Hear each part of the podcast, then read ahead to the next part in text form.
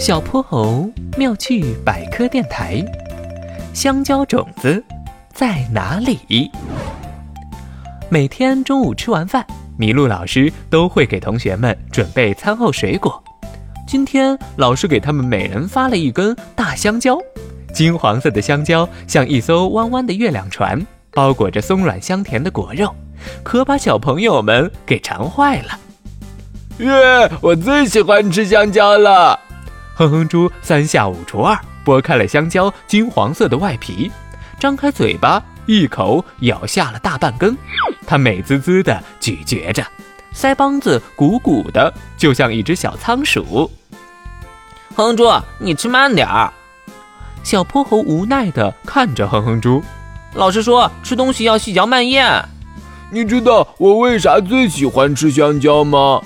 哼哼猪凑近小泼猴，神秘兮兮地问道：“因为它又香又甜，还特别充饥。” No no no！哼哼猪的脑袋摇得就像拨浪鼓。大苹果、大桃子也都又香又甜，为啥我偏偏最喜欢香蕉呢？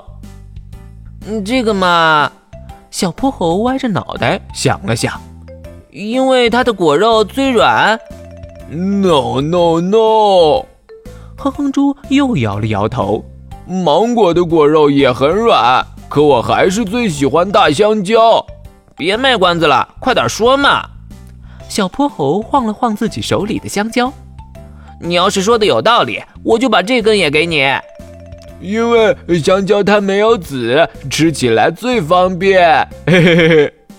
哼哼猪嘿嘿一笑。伸手就要去拿小泼猴手里的香蕉，等等，小泼猴把香蕉高高举起。谁说香蕉没有籽的？它明明有种子。才没有呢！如果有种子的话，我怎么从来没见过？不信你看，小泼猴把手里的香蕉掰成两半，举到哼哼猪跟前。哼哼猪仔细看了看，发现香蕉中间有一些褐色的小点点。这些小点点不会就是香蕉的种子吧？哼哼猪半信半疑。正是如此，小泼猴得意一笑，嘿嘿，你是不是很奇怪，为什么它的种子这么小？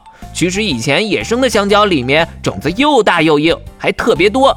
如果你像刚刚那样一口咬下半根野香蕉，估计都得崩掉好几颗牙。所以人们想了很多办法，让它的种子变小。经过很长时间的培养，最后才有了现在几乎看不到种子的香蕉。原来一根香蕉变得又香又甜是这么不容易呀！哼哼猪若有所思地看着小泼猴手里的香蕉。我们真得谢谢那些培养野香蕉的人，要不是他们，我们就吃不到这么美味的香蕉了。呃，他一边说着，一边咽了口口水。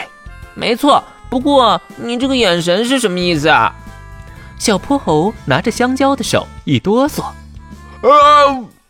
哼哼猪张大嘴巴，一口吞下了小泼猴手里的香蕉，飞快地跑出了教室。好你个哼哼猪！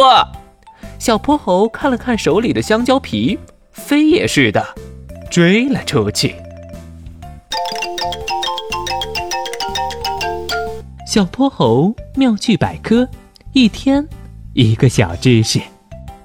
小朋友们，欢迎大家把心中的大问题、小问题在评论区告诉小泼猴。